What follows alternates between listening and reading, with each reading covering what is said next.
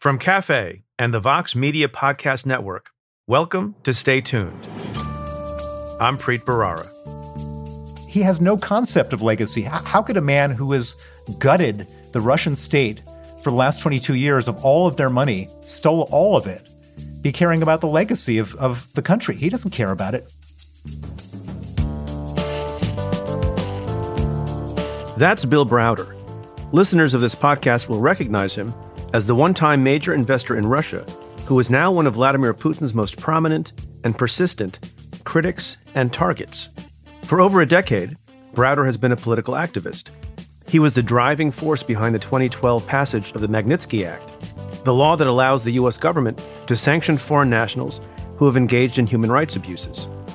Few people know more about Putin's financial secrets than Browder, who is now out with a new book on the subject.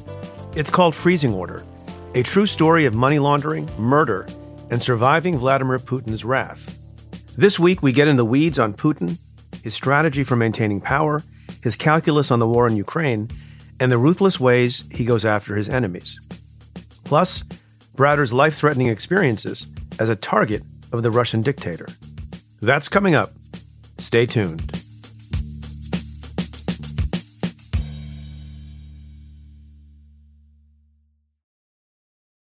Support for this podcast comes from Washington Wise, an original podcast from Charles Schwab. Decisions made in Washington affect your portfolio and your money every day.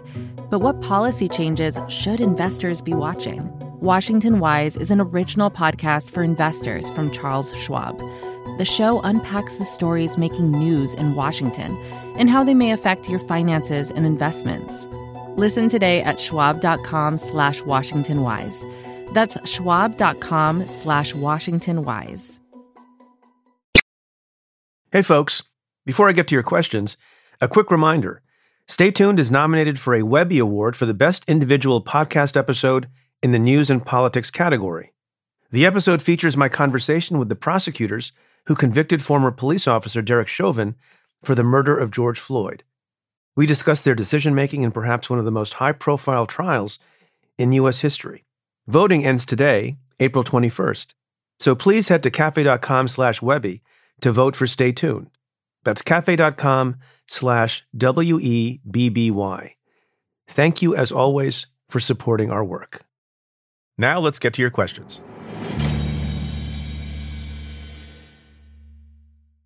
This question comes from Twitter user at RRedNYC. Hashtag AskPreet why did the Fed swoop in and take the NYC shooter prosecution? So I'm going to do what I seldom do, which is object to the form of the question, because among other things, it is argumentative and assumes facts, not in evidence. The suggestion is that the Fed's, you know, big-footed the local prosecutors. That's a common theme on television and in movies and in novels sometimes, and that's you know not usually how it works. You are, of course, referring to the mass shooting that took place last week uh, on a Brooklyn subway. The defendant was apprehended, Frank James, after he fired off at least 33 shots, striking 10 people. Thankfully, no one is in life threatening condition. In the early aftermath of the shooting, there was lots of speculation about whether it was an act of terrorism, whether it wasn't. There was some reporting that it wasn't being treated as an act of terrorism. I don't know exactly what that means, but I guarantee you federal authorities were involved at the outset. That's always how it works when you have a thing like this, where it's not clear what the motivation for the act was. Ultimately, I'm sure there were appropriate state charges to be brought. But we can have an act like this that can be targeted with a particular federal statute that implicates terrorism. Generally speaking, the local authorities defer to the federal authorities. I think that's appropriate and that's tradition. The principal statute here that was used to charge Frank James is 18 United States Code 1992, which is styled as a statute to address, quote, terrorist attacks and other violence against railroad carriers and against mass transportation systems on land, on water, or through the air.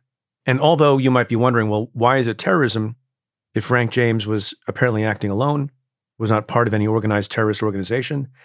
I think the feeling is, with respect to that statute and some other statutes, that if someone engages in conduct like James did, or allegedly did, and shoots again and again and again on a public transportation system, that inflicts fear and terror in the population. And it's a serious violation and needs to be treated accordingly. So fundamentally, I don't think the Fed swooped in because the feds were already involved. They're always involved in things like this. That was true when I was the U.S. Attorney in Manhattan as well. And I think it was the appropriate result. And we'll see how the case unfolds.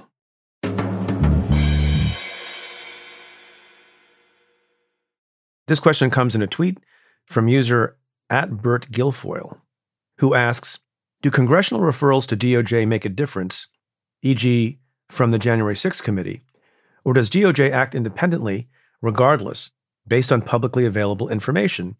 So I've addressed this a little bit in the past, and I'm sure again in the future I will.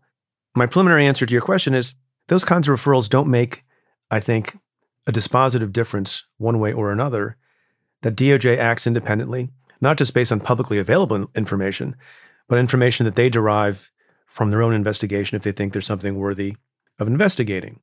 The one exception that maybe confuses some people is there's a particular procedure and process in place for Congress or a committee of Congress to make a referral to the Department of Justice with respect to obstruction of Congress. We saw that with Steve Bannon. We saw that with Mark Meadows.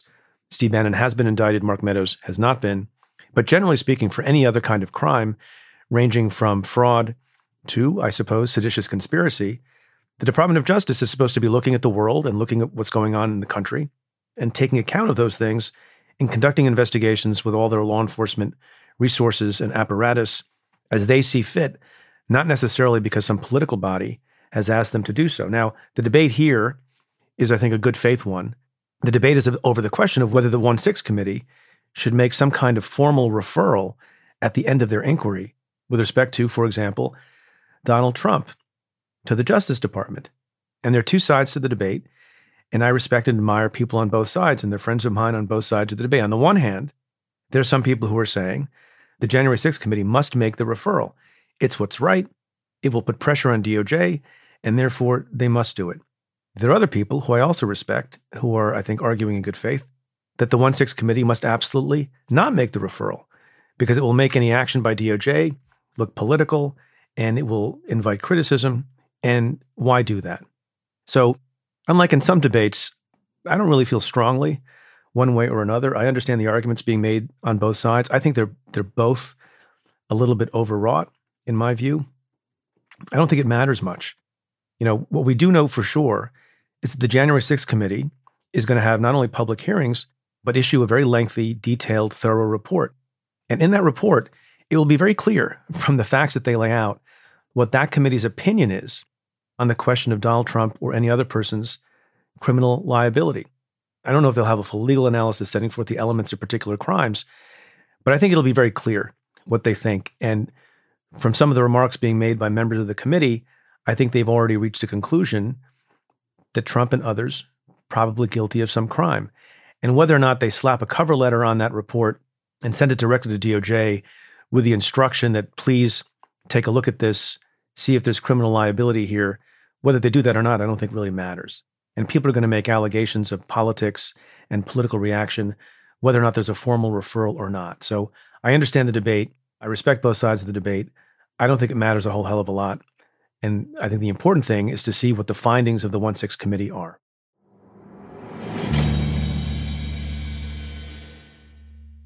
Finally, as I mentioned last week, I thought it might be useful from time to time during the Q&A section of the program to answer some basic question about the law or about the courts because I think we assume too much knowledge on the part of lay people who listen, who are thoughtful citizens and maybe could benefit from some more detailed explanation of some basic facts about the law. And so this week, I thought I would answer the question that I sometimes get, which is how many levels of courts are there? You know, we we sort of talk about this court and that court, and maybe it's confusing to folks so let me very quickly summarize how the levels of courts work, at least in the federal system. There are three levels of courts in the federal system. Every single judge in the federal system at all three levels is nominated by the President of the United States and is confirmed or not confirmed by the United States Senate. If they're confirmed, they have life tenure on the federal bench and they can't be removed except by impeachment. The first level, and that's true in all court systems, is the trial court. The trial court, or the first entry point for a litigant, or a criminal defendant or, or a government prosecutor is called the federal district court. When we talk about trials, when we talk about indictments, when we talk about all manner of hearings, we're always talking about the, the federal district court. The Southern District of New York has a court, and it's the federal district court. That's where generally people have access. It's not difficult to get access to the federal district court. Trials happen in the federal district court, not at the other levels of the judiciary. So that's the first level. The next level, after the district court level, are the circuit courts of appeal. In the federal system, there are 13 circuit courts of appeal, 12 related to regions, uh, and one called the Federal Circuit, which deals with specialized cases like patents and, and other kinds of things like that. I have practiced my entire career in the Second Circuit, which embraces the states of New York, Connecticut, and Vermont. Generally speaking, if you're the losing party in some fashion in the district court, you have a pretty much guaranteed right to appeal to the circuit court. Not in every circumstance, but generally speaking, you have pretty good access to the trial court, the district court. You have pretty good access to the courts of appeal. Then comes the heavy duty court, the highest court in the land that you're all probably much more familiar with, the Supreme Court of the United States. That court is very difficult to get access to, as we've discussed on the podcast and on the Cafe Insider many, many times. Whereas the district court will take all cases and controversies presented to it, may dismiss them if there's a lack of jurisdiction or some other uh, procedural flaw. The Supreme Court takes very, very few of the cases that are sought to be presented to that body. So, district court, circuit courts of appeal, and the Supreme Court. I think most states are set up the same way. Obviously, my familiarity with New York State. There's one peculiarity in New York State. It has, like most judicial systems, three levels of courts, but they're named kind of funny. So in New York State, the lowest level court, the trial court, is called Supreme Court, State Supreme, which is very confusing for a lot of people if you haven't practiced in New York. Why the lowest court is called the Supreme Court. So sometimes you'll see an article and it'll say something is pending in the Supreme Court. And I worry that, that lay people will naturally think, well, wow, it's going to the most important court in the state. Not true. The second level of court in New York State is the appellate division. There are four appellate divisions in New York based on region. And the appellate courts in New York, just like the federal circuit courts, generally speaking, you have a right to appeal if you lose in the lower court. And then the highest court in New York State is called the Court of Appeals. Go figure.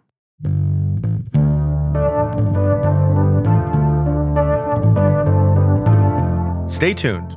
There's more coming up after this.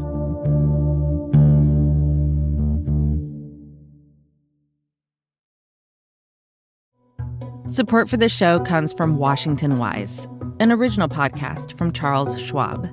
Decisions made in Washington affect your portfolio every day. But what policy changes should investors be watching? Washington Wise an original podcast for investors from Charles Schwab tracks the stories making news right now and breaks them down for the average investor. Host Mike Townsend, Charles Schwab's managing director for legislative and regulatory affairs, takes a nonpartisan look at the stories that matter most to investors. He explores topics like policy initiatives for retirement savings, taxes, and trade, inflation fears, the Federal Reserve, and how regulatory developments can affect companies, sectors, and even the entire market. In every episode, Mike and his guests offer their perspectives on how policy changes could affect what you do with your portfolio. Download the latest episode and follow at schwab.com slash washingtonwise or wherever you listen. Hey folks, we have an event coming up next Tuesday, April 26th at 6.30 p.m. Eastern. I'll be speaking with New York City Mayor Eric Adams for a live recording of Stay Tuned at the Cooper Union in Manhattan. Get your tickets for free at cafe.com slash events. That's cafe.com slash events, and tickets are free. I hope to see you there. My guest this week is my friend Bill Browder. Once the largest foreign investor in post Soviet Russia, Browder found himself in the crosshairs of Vladimir Putin in 2005, turning his life completely upside down. After Browder's lawyer, Sergei Magnitsky, was beaten to death in a Russian jail in 2009, Browder dedicated his life to exposing Putin's crimes and holding accountable those who profit from them. Bill Browder, welcome back to the show. What a treat to have you again. Great to be here. So, I love having you every time you come on. There's a particular occasion. Last week marked the launch of your new book, Freezing Order a true story of money laundering, murder, and surviving Vladimir Putin's wrath, which has done very well. It's a great book. I read it cover to cover. I think lots of people are buying it, and everyone who's listening within the sound of my voice should buy it and read it also for a lot of different reasons. We'll talk about the relevance of it, particularly at this moment. But it was great seeing you in New York briefly last week for your book launch. It was a great party and a great way to kick off the book. And also, my um, my kids were there. Your kids were there. I, I, enjoyed speaking to them very much.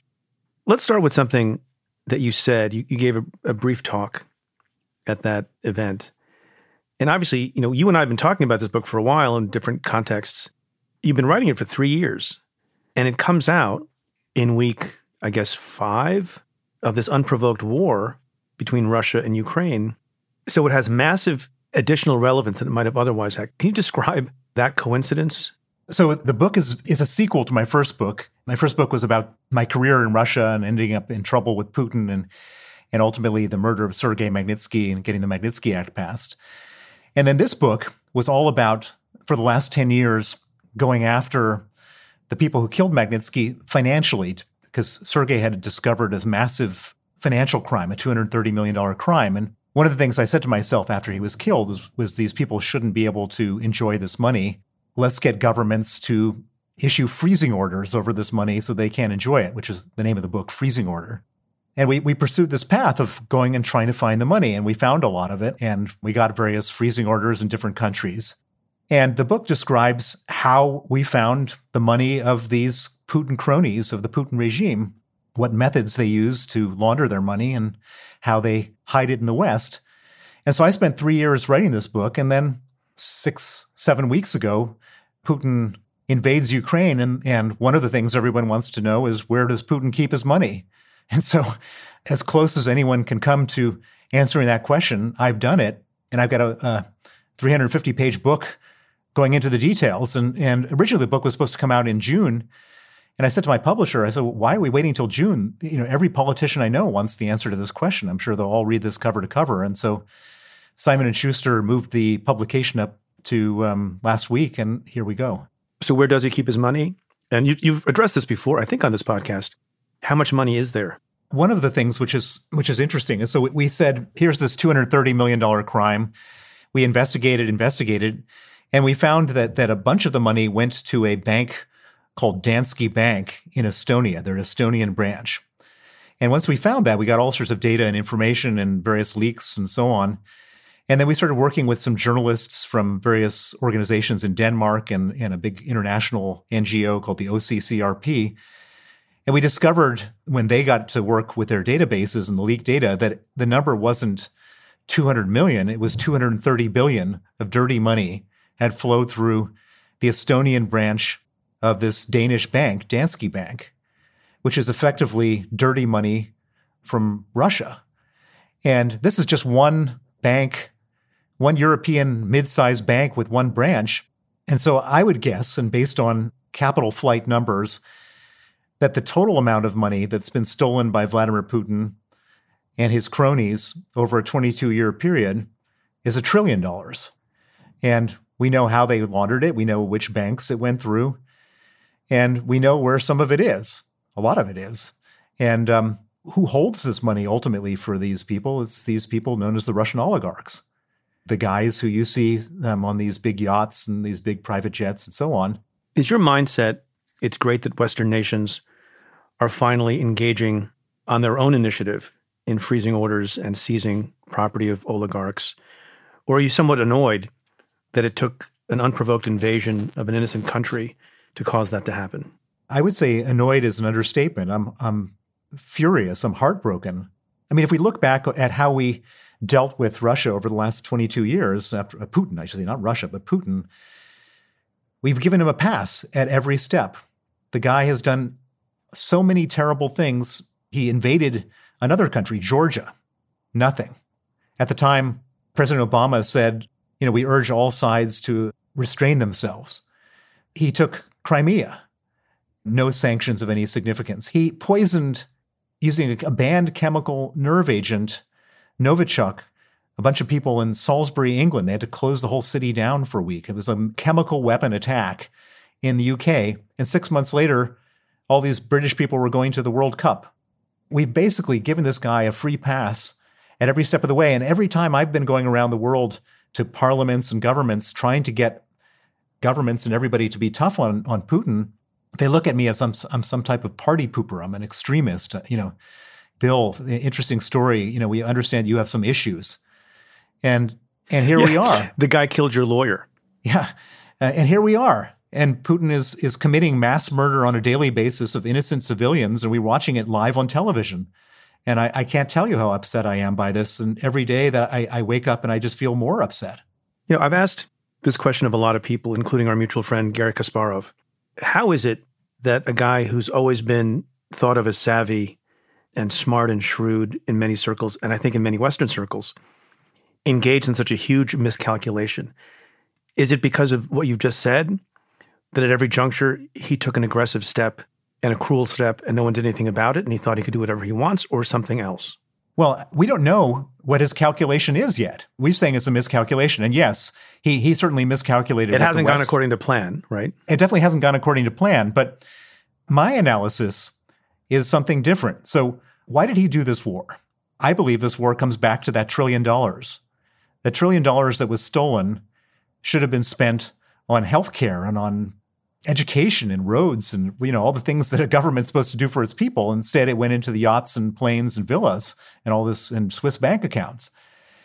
And after a while, the Russian people got mad. And every time they got mad, what did Putin do to sort of deflect their anger? He started a war. The war in Georgia in 2008. I mean, you can look at the chart. His approval ratings skyrocket. The illegal annexation of Crimea and the invasion of, of eastern Ukraine in 2014, again, his approval ratings skyrocket. And then now, with this, you know, murderous invasion, full-scale invasion of Ukraine, and the, his approval ratings skyrocket. His calculation is all about him being worried about getting kicked out by his people. And so he maybe didn't miscalculate because his approval ratings are where he wants them to be so that he can be safely the leader of Russia and not have anyone challenge that. And yes, of course, it's very expensive now because of all these sanctions and money is being frozen. And yes, he lost 20,000 troops, but he doesn't care about 20,000 troops. And other nations are joining NATO now. And, and he doesn't care about that either. That's, that's all for spin. He doesn't care about NATO. He doesn't care about European Union and Ukraine. He doesn't care about recreating the Soviet Union. Everyone says he's doing this for his legacy. That's complete nonsense. He has no concept of legacy. How, could a man who has gutted the Russian state for the last 22 years of all of their money, stole all of it, be caring about the legacy of, of the country? He doesn't care about it. He's kind of like that. You remember that dictator from a country used to be called Zaire? His name is Mobutu Seke who stole all the money from the country and took it down to the south of France. That's what Putin is. He's he's not a patriot of any sort. He doesn't care about any of this stuff. Can you explain something to me? So he's been in power over two decades. I believe you when you say he's stolen all this money. I think there's some consensus about that. The amount, you know, how many tens of billions, maybe people can quarrel about. What is the point of having that much money? Obviously, he lives some a lifestyle of some opulence. If you see some of the photos that get taken of him, is he thinking about having a lavish retirement somewhere? As I've understood it, he's planning to die as the leader of Russia. What's the point of all those excess billions? Well, you speak as a man who hasn't stolen billions and and I have not. I have I've done many things, but I have not stolen billions. Well, so it's impossible for you to empathize with him. So in, in Russia, you can't be the most powerful person without being the richest person. You have to be the richest, most ruthless, most powerful person, and you can't be one of the three. You have to be all three of the three. And so to answer your question, there is no Putin presidential library that he's going to retire to and give speeches or you know paint paintings or whatever. So it's status. It's a matter of status. It's just like you got to be the biggest, most everythingist person on the scene. Otherwise, people don't respect you. But what's weird about that is usually you do that ostentatiously, and he will deny it. He doesn't say, "I have two hundred billion dollars." He doesn't say it, but he has a, a $1.3 billion house on the Black Sea that, that Alexei Navalny exposed. I've got a friend who owns a, a, an unbelievably nice ski chalet in Switzerland. I won't say where to, to keep him safe. Putin wanted to buy it and he kept on raising the price like five times the price to try to buy his ski chalet. Putin probably owns 200 properties around the world. He just he, he loves to have all this stuff. It's highly ostentatious and everybody in his circle knows about it for sure. You said something interesting and have said this many times about the oligarchs, right? In Russia, they only exist by the grace of Vladimir Putin. What do you mean by that? Well, so, you know, a lot of people are thinking maybe these oligarchs, if, if we just freeze their money, they're going to rise up and overthrow Putin. it's a complete wrong analysis because the oligarchs only exist and are only rich and are only free and effectively only alive at the pleasure of Vladimir Putin. At any moment, he can do anything he wants to them, and he has on a number of occasions to make the point. He put Khodorkovsky in jail for 10 years. Can you just pause and explain who Khodorkovsky was? Because that's, that's a great precedent. And every oligarch or aspiring oligarch saw that example and learned something from it. So Mikhail Khodorkovsky, when Putin had come to power, was the richest man in Russia. He was the biggest oligarch. He owned the biggest oil company called Yukos. And he was fairly, what I would describe as independently wealthy. He was talking to Western oil companies about mergers. He was talking about corporate governance and improving transparency. He was doing all sorts of stuff, which, you know, you might think of as being a smart thing to do if you're a billionaire oligarch. And he also criticized Putin. And so, in retaliation, Putin had him arrested off his private jet in Siberia, brought back to Moscow, put on trial for tax evasion. And by the way, when in Russia, there's a 99.7% conviction rate in a criminal trial. There's no presumption of innocence. They just put you in a cage during the trial because that's where you're going to end up after the trial. And they allowed the television cameras to come in and film Mikhail Khodorkovsky, the richest man in Russia, sitting in a cage. And so if, if you were let's say the 17th richest oligarch in Russia. you, you and, get the message. you know, you turn on the TV and you see a guy far richer, far far more powerful than you, you know, sitting in a cage. You know, what's your natural reaction? You don't want to sit in the cage yourself. And so all these other guys go to Putin and say, "What do we have to do to not sit in a cage?" And Putin said 50%. And that's where Putin's wealth comes from and the oligarchs are all totally beholden to him. And if they didn't give him 50%, then he just took 100%. It's the most massive shakedown of modern times. Indeed. So then let me ask you the follow up question, which is if it's the case that these sanctions and freezing orders against the oligarchs who are close to Putin are not in any way, by your analysis, going to cause them to influence Putin to withdraw from Ukraine, what's the point? Ah, it's the 50% point. So, very shortly after he launched the war, the EU, US, Canada, and the UK all sanctioned Vladimir Putin. That's very nice symbolically, but he doesn't hold any of the money in his own name. All the money is held in the name of people he trusts, who are these oligarchs, trustees, custodians, nominees, proxies. And so the oligarchs are the ones holding his money. And so if we're trying to starve him of his resources to execute this war, one of the main sources of offshore resources he has is his own money and potentially the money of the oligarchs if he needs it. So I would view the whole sanction program now as not to influence the oligarchs to rise up against him, nor to change his mind. His mind is unchangeable. Once he started this war, he can only escalate. The point of these sanctions at this point is to completely and absolutely surround him and starve him of the money to continue buying bullets and missiles and everything else that he needs to kill Ukrainians.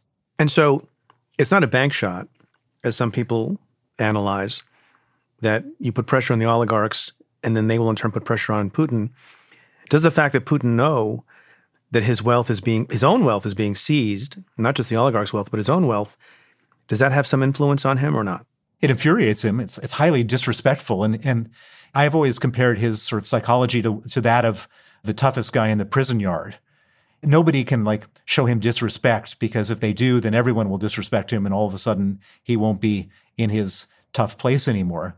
And so the fact that we have sanctioned him and frozen his assets through the oligarchs is a sign of immense disrespect on a worldwide basis. And that's helpful. It's not going to change his mind, but it's important for us to stand up to this guy.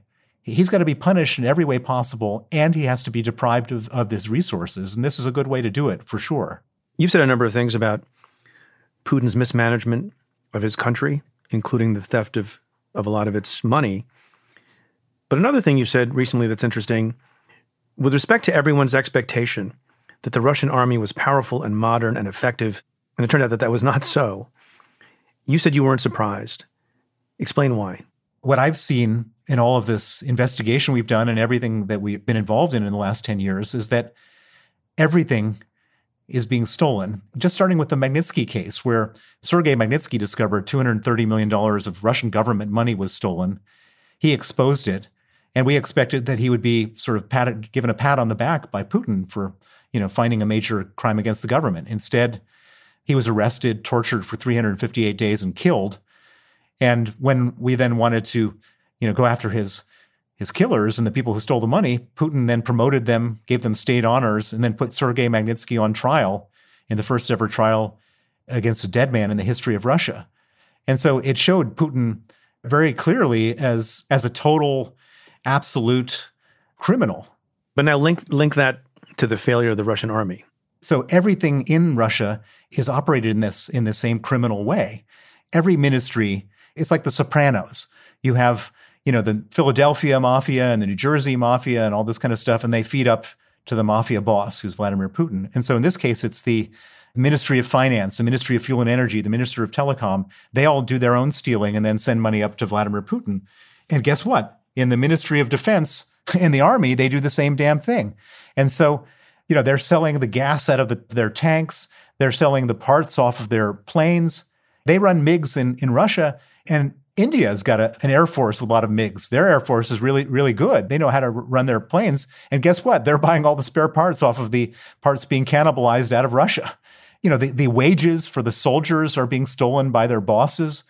Every step of the way, the whole thing is just hollowed out by dirtiness, corruption, and so on.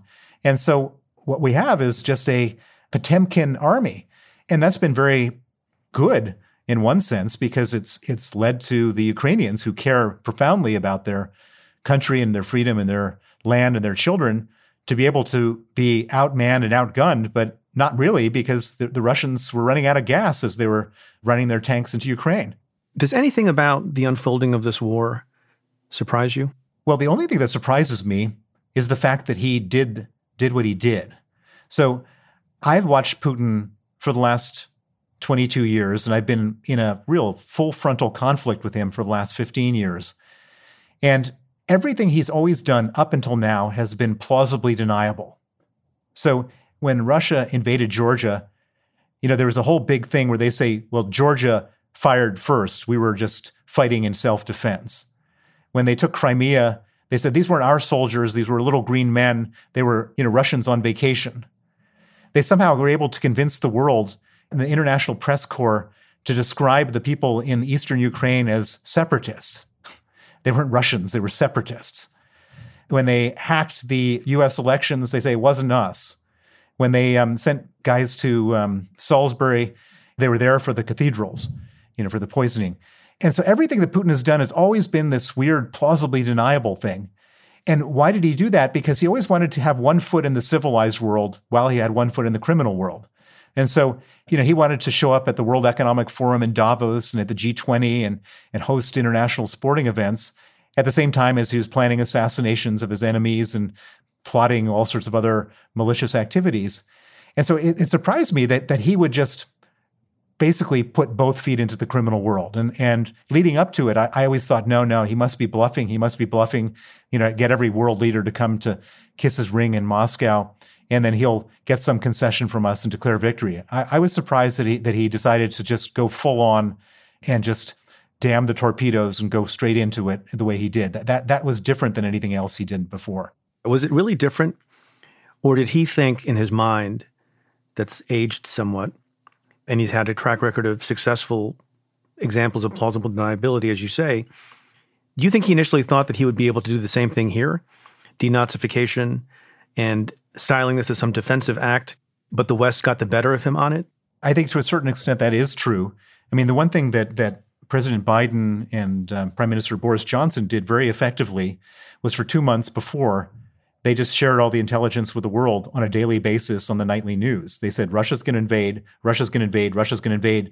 And Putin had a big plan to say that this was going to be self-defense and and all sorts of other nonsense, which what didn't work with anybody. didn't work with the Germans or the French or the Hungarians even who are the biggest Putin acolytes in in Europe. Everybody saw this as what it was, which is a naked aggression against a, an innocent sovereign state. And so, yes, he was definitely played by Biden and by Boris Johnson. And whatever he had planned didn't work. But still, I mean, it's just so brazen what he's done. You say something that I've been thinking about and talking about with other guests as well. When all is said and done, do you, do you think that the most brilliant stroke on the part of the United States, and you also mentioned the UK, was this real time release of intel? Definitely. Definitely. It, it, it, was the most important thing because all of the apologists couldn't hang on whatever his excuse was because it was just so feeble. That was a world changing, future changing decision. And because that may give the Ukrainians a chance, but by getting everybody on the same side, or all the people that matter, I should say, on the same side, and we can talk about the ones who aren't on the same side, but to get all of Europe on the same side is something that has never been done before. I want to ask you about something you said a few minutes ago that bothers me. You, talked about all the times that Putin has done some outrageous thing to change the subject. It's been in the service of increasing his popularity. And I guess one question is why does he need to worry if he has a tight grip on power? The second thing is, do you think that's really true now? You know, one would like to think that there are a sufficient number of Russians who are clear eyed and are getting some outside information, and particularly relatives of the soldiers who are dying by the thousands, that there's some undercurrent of antipathy towards Putin. And even that goal of trying to be more popular in his own country has failed. What's your real sense of the popular feeling about Putin at this moment? I think he's really popular at this moment. I, I think that, you know, there's a lot of families. There's 20,000 mothers who have lost their sons and various other family members and friends that are furious.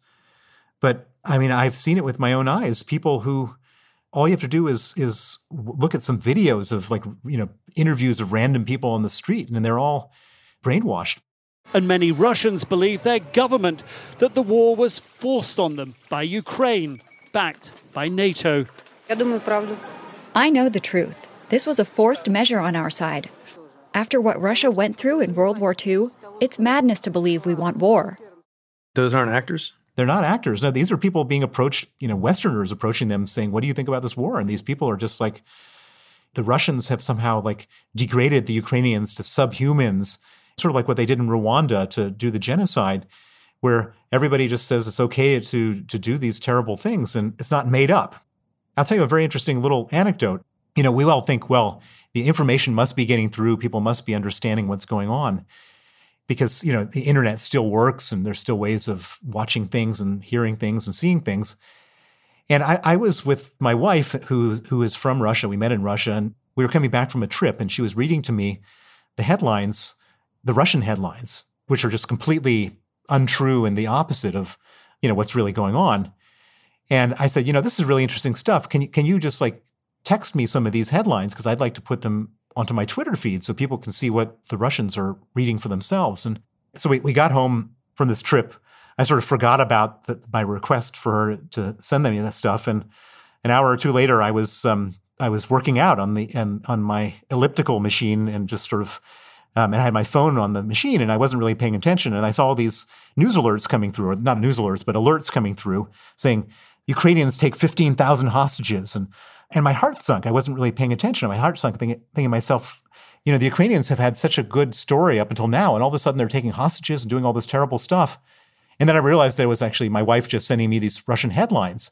But even me, you know, not really, you know, sort of looking at it out of the corner of my eye, reading these um, these headlines, I had an emotional reaction. And imagine you're in Russia, you get this stuff bombarded at you 24 hours a day everybody you know, like, and respect has the same information, have the same opinions. And, th- and that's how you end up with this 83% approval rating. We'll be right back with more of my conversation with Bill Browder after this.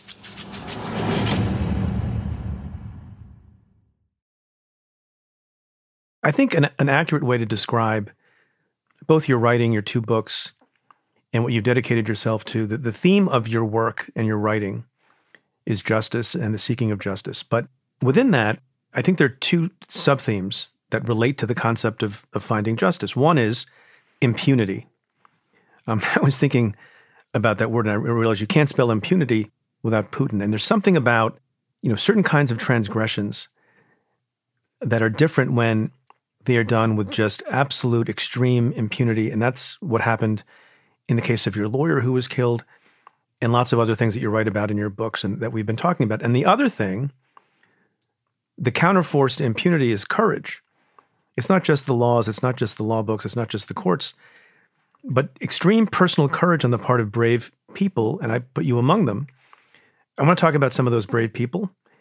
So people are aware of, and you've summarized in this conversation the story of Sergei Magnitsky, in whose name you do all this work. There's another person who was killed, who you've been talking about recently, Boris Nemtsov, who's a Russian, critic of Putin. Can you remind folks what happened to him? Yeah, Boris Nemtsov, he was once the deputy prime minister of Russia under Yeltsin. And then he saw what, what I saw and what most Russians saw of Putin. And, and he decided, unlike most other people in the political sphere, instead of enriching himself at the trough, he thought it was just wrong and bad what, what Putin was doing. And, and at a great personal cost, he became the leader of the opposition. He said, you know, we, we can't tolerate this. This stealing has got to stop. And moreover, Boris became my partner in lobbying the Magnitsky Act around the world as we as we went to try to get um, sanctions placed on Putin and his cronies. Boris showed up in the U.S. Congress, at the Canadian Parliament, the British Parliament, all these parliaments. And when I was there saying, telling the Magnitsky story and all the terrible things Putin was up to, Boris was there giving the Russian perspective, and he called it the most pro-Russian law ever passed, the Magnitsky Act, because it sanctioned the people stealing from the Russian people. And Boris, um, he did this at, at a great personal risk. I mean, I, I, I mean, the Russians have been after me in all sorts of ways, but he was living in Moscow, and one night in, in late February 2015, he was walking across the bridge in front of the Kremlin after a dinner with his girlfriend, and he was shot five times in the back and killed. Right in the shadow of the Kremlin. This is a place where they have the, it's probably the most heavily surveilled CCTV security camera. Yes, I was going to say, Bill, surely this was captured on video, no? Well, it just so happened, according to the Russian authorities, that all the video cameras were down for maintenance at that moment in time. it's laughable when they come up with those types of excuses, but um, that's how they do stuff. And Putin ordered the hit. I mean, it's obvious. It's it's so clear that Putin ordered this hit, and he killed Boris Nemtsov in front of the Kremlin in cold blood. Do you have a, a view as to why it is sometimes he offs people uh, by means that have plausible deniability, like poison, and sometimes he has people shoot them in the back. He always does this in a way so that he can say, it wasn't me, but at the same time, stare everybody down and say it was me. So he wants his the apologists and the appeasers in the West who are enjoying doing business with him to say there's no evidence. But at the same time, he wants all the other opposition politicians in Russia to say, oh my God, this is what happens. I better leave the country. I better moderate my behavior. I better not say these things anymore because I don't want to be shot five times in the back like he was. That's his way of governing is by is by picking the, the biggest target out, doing something terrible to them, and then staring down the rest at the same time, snickering and say, it wasn't me. But sometimes, and maybe there's no logic or rhyme or reason with respect to certain people like Putin, sometimes he doesn't kill the person. Alexei Navalny remains alive. Do you have any explanation for that?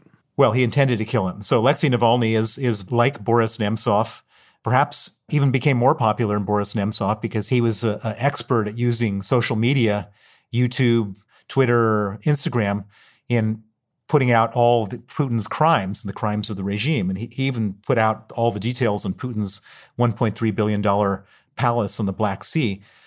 And um, Putin hates this guy and, and understood that that Alexei Navalny could very well be, if there was a free election, could be the next president of Russia. And so Alexei was in Siberia on a, some type of campaign trip, and Putin had a bunch of um, Novichok, this um, chemical nerve agent, placed in his underwear as Navalny was leaving to go on an airplane to Moscow, and and it got absorbed in his skin as the plane took off, and he started having convulsions, and and they were up in the air and it was a five hour flight to Moscow. And, and um, if the flight had gone all the way to Moscow, he would have died. But it was just the pilot decided to bring the plane down in another town in Siberia, um, in Omsk, Siberia. They bring the plane down in Omsk.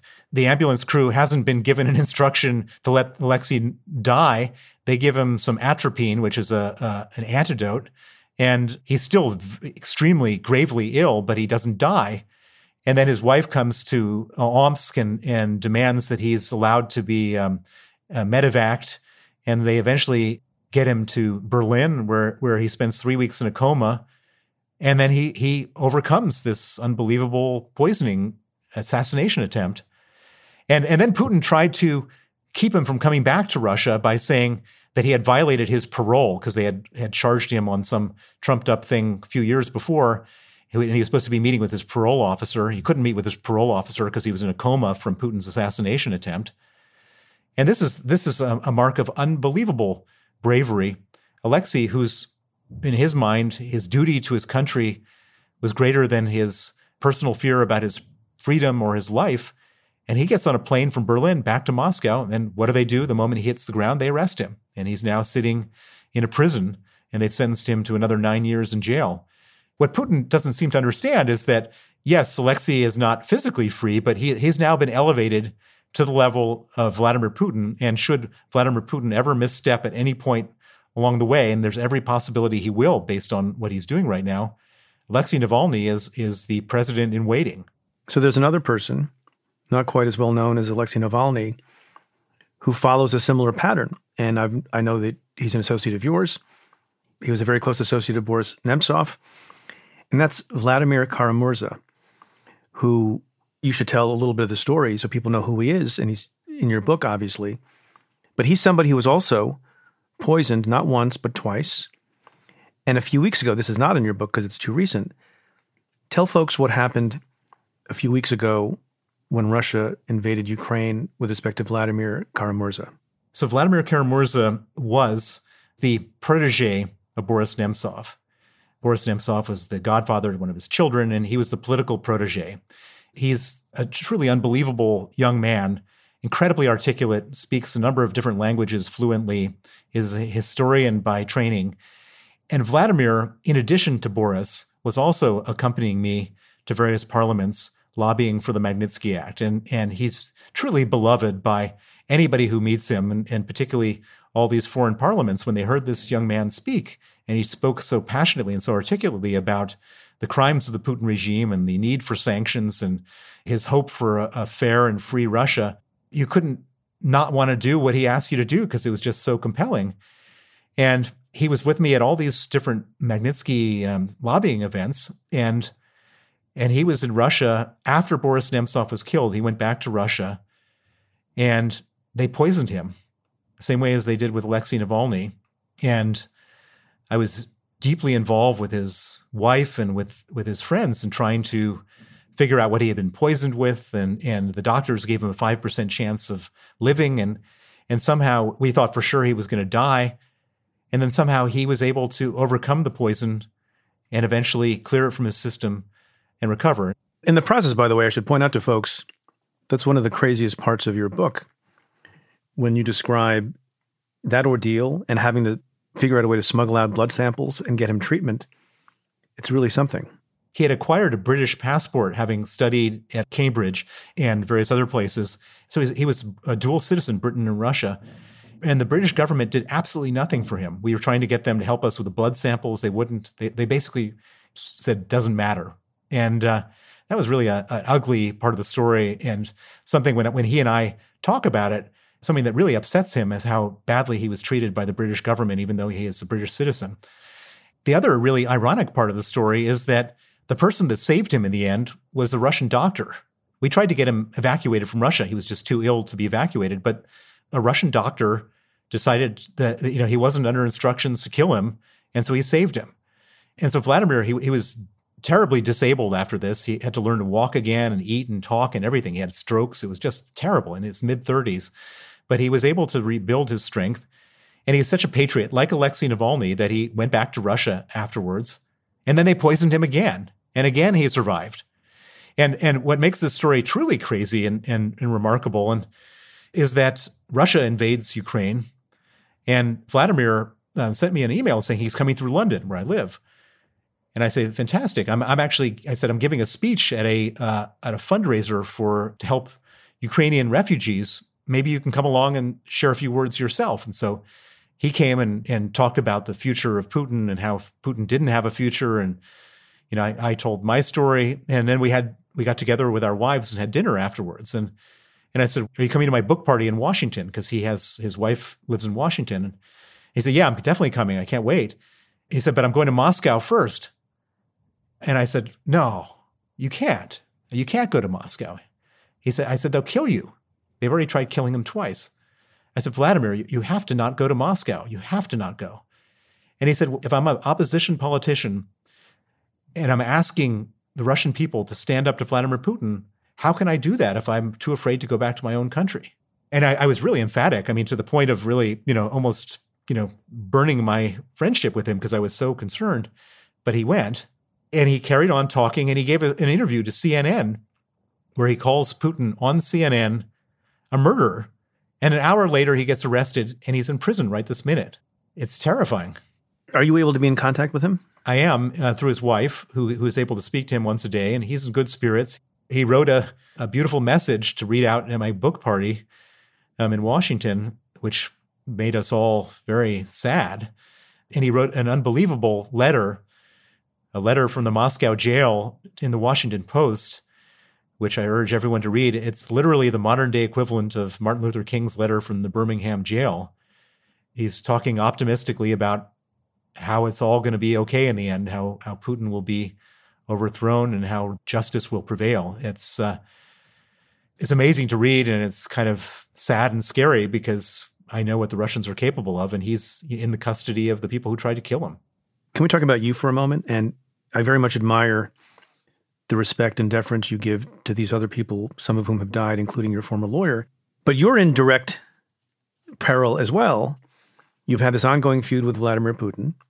Your lawyer was murdered. You were arrested on a red notice in Madrid and almost were whisked away to Moscow. There was this business between President Trump and Vladimir Putin at the Helsinki summit, in which there seemed to be an agreement to give you up to the Russians. And then finally, I wonder if Vladimir Putin is so unhinged now, given the kinds of atrocities that he is overseeing and perhaps even ordering directly in Ukraine, that he cares even less about what he does to people who he perceives as his enemies, domestic and foreign. Do you feel that you're in more danger now, less, or the same? Much more. So, as I described before, he always had this one foot in the civilized world and one foot in the criminal world. And I, I think that that's ultimately what's kept me alive this last 12 years. The way he wanted to kill me was to get me back to Russia, quotation marks around it legally. In other words, he wanted to or have me arrested on an Interpol notice or an extradition request and then have me sent back to Russia so they could kill me in their own plausibly deniable way in a prison. Of course, after you know pulling out all my fingernails to get some kind of forced confession to say that I I did all the crimes that they did. I think that that was his plan, and that's why they didn't blow up my house or poison me with Novichok in the last 12 years because he always wanted to go to the Davos and, and the host the World Cup and all that kind of stuff. Now he doesn't have any of that restraint. He's already been sanctioned right up to the edge of capability of sanctions. And so there's nothing stopping him from doing something terrible to me now. And, and of course, I've got to be much more careful than I was before because God knows what he's capable of doing without any restraints. And he's probably not a fan of the book and your press tour. yeah, he, he doesn't come out looking so good. Definitely not. To the extent there can be anything, you know, somewhat humorous in the fact that you're in peril? Can you describe for folks who are not aware of what a honey trap is? In the early part of my story, when I was going around the world trying to get the Magnitsky Act passed in different countries, I had this one great opportunity, which was that parliamentarians from like, I don't know, 40 different countries were all meeting to discuss human rights um, at something called the OSCE Parliamentary Assembly, Organization of Security and Cooperation in Europe as this hosts these different summits every year. And so I had an opportunity to meet with parliamentarians from all these different countries, and I had various contacts with different ones. And so I was going to show up at this place, this summit, and it was taking place in Monaco of all. Monaco is a member of the OSCE, as is all sorts of other countries. Normally, they're not in such salubrious places. Um, but in, in, in 2012, it was in Monaco.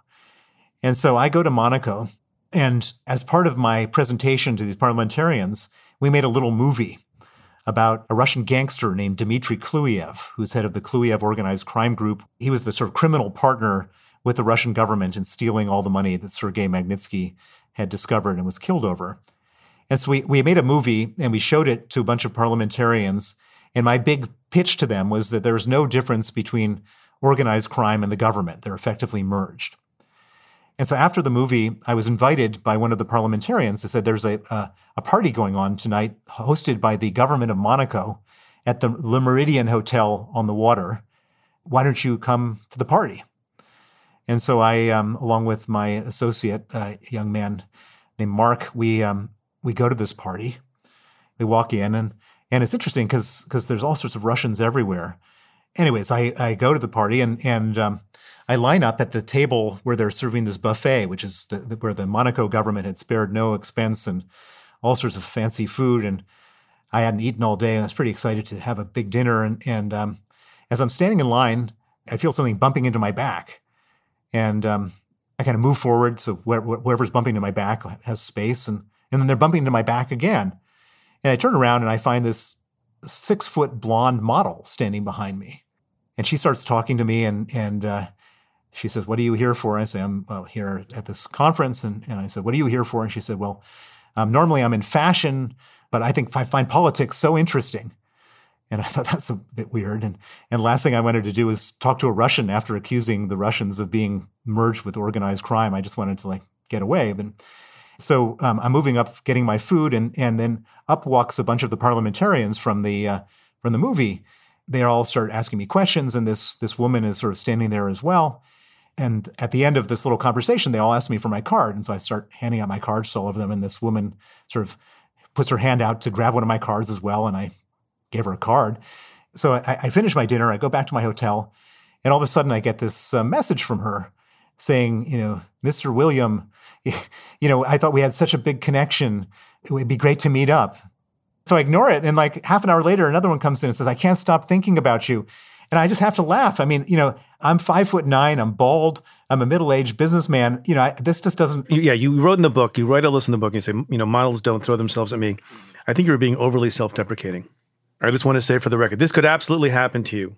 Well, it's it's nice of you to say so, but and, and, it was funny because um, my I, I, have a very famous libel lawyer named Geoffrey Robertson QC here in, in the UK, and and I, I had him read the book early on to make sure that I wasn't saying anything that that I could be sued for.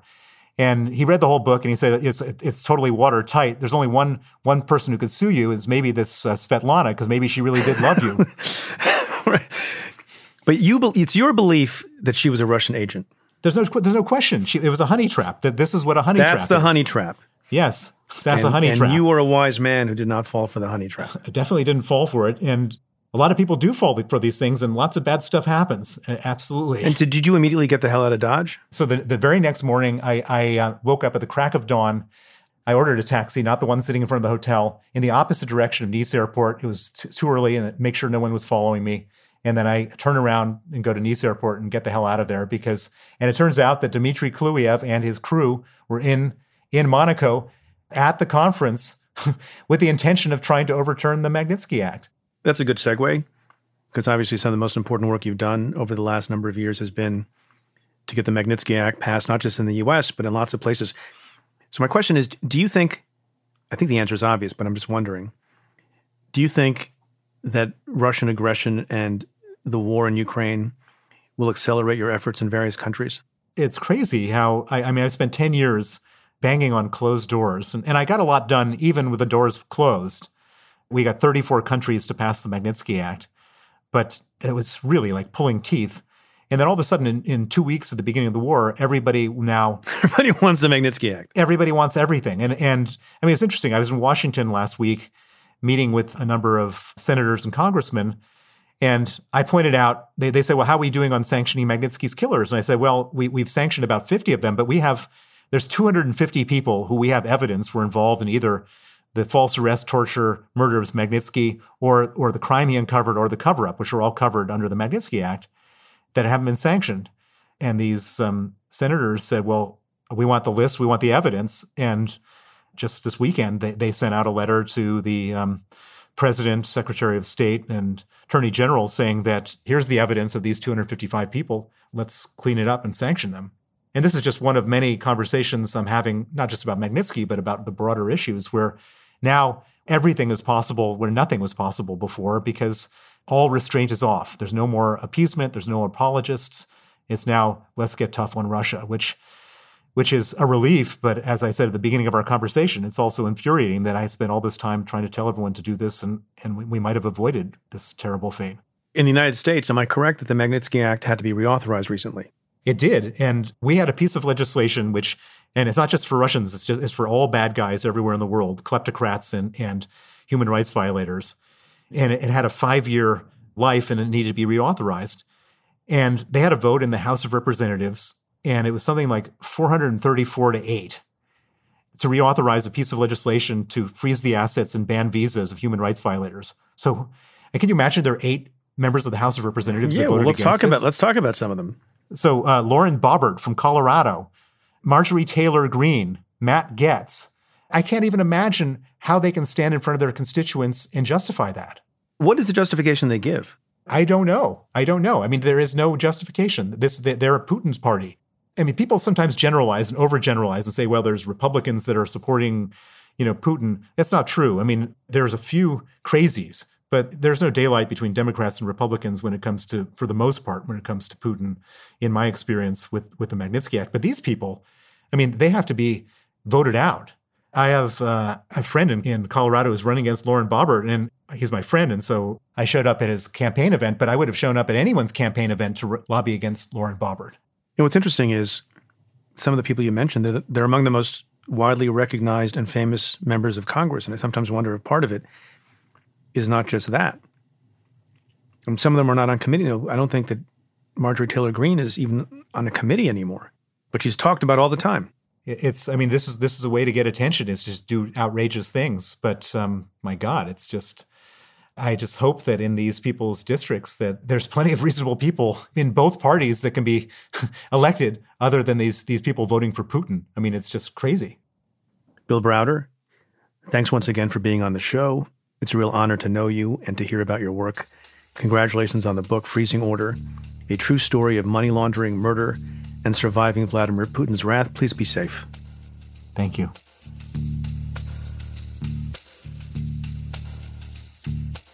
My conversation with Bill Browder continues for members of the Cafe Insider community.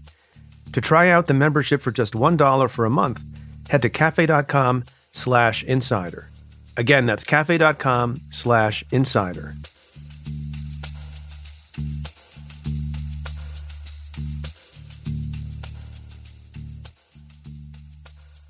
To end the show this week, I want to talk about a very important issue that plagues our country and should break your heart. I'm talking about the rise of hate crimes in America. And as a warning, some of the descriptions may be upsetting. Hate crimes have risen significantly across the country in recent years, as you may have heard. In October, the FBI released data showing that reports of hate crimes in the U.S. had reached the highest level in 12 years. And that's just from the data that the FBI was able to collect, which is incomplete, since not all local law enforcement agencies are even required to track and report hate crimes. There are, of course, high profile hate crimes, like the murder of Ahmaud Arbery, which we've spoken about on this show many times. A jury recently found the killers guilty on all counts in a federal hate crimes trial, of course, the defendants were already each convicted of murder in a Georgia state trial, and that's all good. We've seen ugly anti Semitic attacks involving assaults on Jewish people in the streets of New York City and swastikas painted on buildings and school buses. And according to a report prepared by the Human Rights Campaign, for trans and gender nonconforming people, 2021 was the deadliest year on record in the United States. We've witnessed an outbreak of anti Asian violence across the country including a number of brutal attacks in New York City, which we've also discussed before. Anti Asian hate crimes in New York have increased by four times in the last year. Most recently, a 67 year old Asian woman was beaten and called anti Asian slurs. Another young woman was stabbed repeatedly after the assailant followed her into her apartment in Chinatown. And just last week, we saw multiple violent attacks on members of the Sikh community or the Sikh community as people who practice the religion, like my father, say it. And there's evidence of a broader trend of hate crimes against Sikhs. In Richmond Hill, Queens, a neighborhood commonly referred to as Little Punjab, three Sikh men were brutally attacked on the same street within days of each other. At 45, 58, and 70 years old, all three men were assaulted and had their turbans ripped off. Two men were arrested in connection with the attacks, one 19 and one 20 years old. As reported by the New York Times, since the attacks, younger community members have actually begun escorting their elders to and from religious services in an effort to help protect them. Obviously, these attacks have really shaken up the Sikh community in the place they consider home. And it should shake everyone up. According to new data from the New York Police Department Hate Crimes Task Force, overall hate crimes have increased 76% this year compared to the same period of time last year. Let me repeat that 76%. And notably, the New York Police Department Hate Crimes Dashboard doesn't include a category for crimes targeting Sikhs specifically. So there's no way for the city to keep track of accurate data for certain demographic groups. The crimes are recorded under the general umbrella of anti religion. These crimes, I'm sure you will agree, are heinous and disgusting. They make my blood boil and my heart sink as an immigrant and a South Asian American, and just as a human being who cares about the well being of my fellow citizens. I wish the victims of these horrible crimes a speedy recovery, and to everyone, please look out for one another and be safe.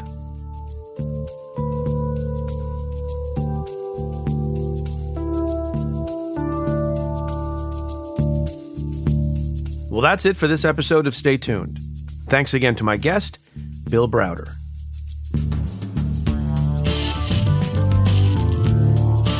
If you like what we do, rate and review the show on Apple Podcasts or wherever you listen. Every positive review helps new listeners find the show. Send me your questions about news, politics, and justice. Tweet them to me at Preet Bharara with the hashtag AskPreet. Or you can call and leave me a message at 669 247 7338. That's 669 24 Preet. Or you can send an email to letters at cafe.com. Stay tuned is presented by Cafe and the Vox Media Podcast Network. The executive producer is Tamara Sepper. The technical director is David Tatasciore. The senior producers are Adam Waller and Matthew Billy. And the Cafe team is David Kurlander, Sam Ozer Staton, Noah Azulai, Nat Weiner, Jake Kaplan, Sean Walsh, and Namita Shah. Our music is by Andrew Dost. I'm your host, Preet Bharara. Stay tuned.